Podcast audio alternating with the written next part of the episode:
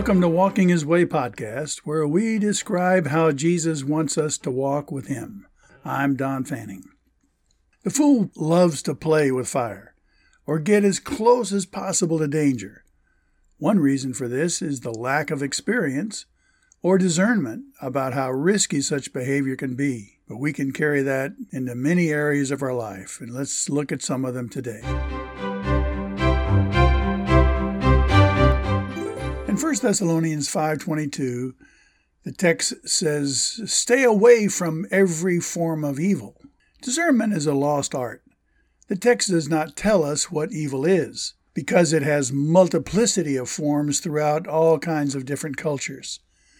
The present tense command in this verse is to continually or habitually be staying away, which means to abstain or to refrain from something or, or to avoid contact with something.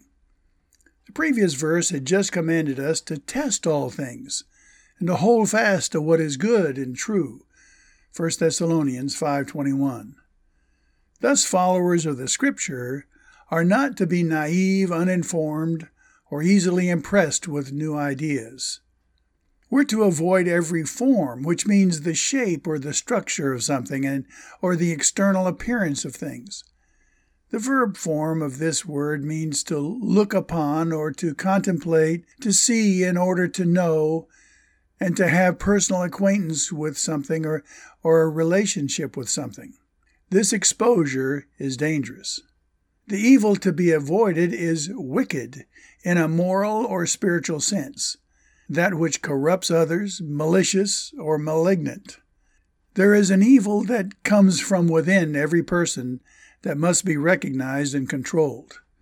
Jesus said, What comes out of a man, that defiles a man. For from within, out of the heart of men, proceed evil thoughts, adulteries, fornications, murders, thefts, covetousness, wickedness, deceit, lewdness, an evil eye or jealousy, blasphemy, pride, and foolishness. All of these evil things come from within and defile a man. Jesus said in Mark chapter 7 verse 21 and 22. Human nature is neither innocent nor good. Rather it is self-centered, selfish, egotistical, and only the simple-minded believe that man is good. We're to abhor what is evil, cling to what is good, it says in Romans chapter 12 verse 9. Believers are never supposed to expose themselves to evil. This is foolishness. Evil is too deceitful and sadly too appealing and addictive to our evil nature.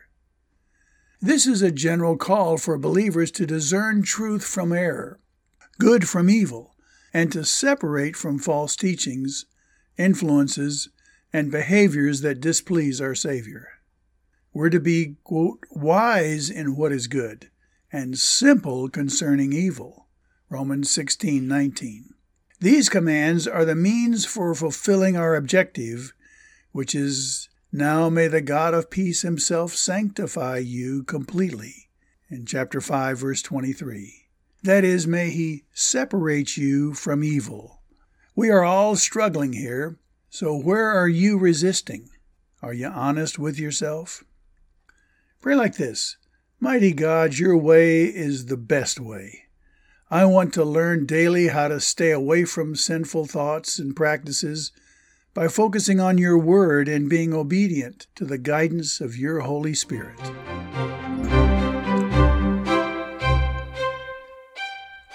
Well, thank you for listening, and let me encourage you to share this podcast with your friends. Wouldn't it be great if everyone lived by these principles? Let's make it happen. If you would like more of my materials, check out my website at www.donfanning.com. Until next time, may God bless you as together we learn to walk His way.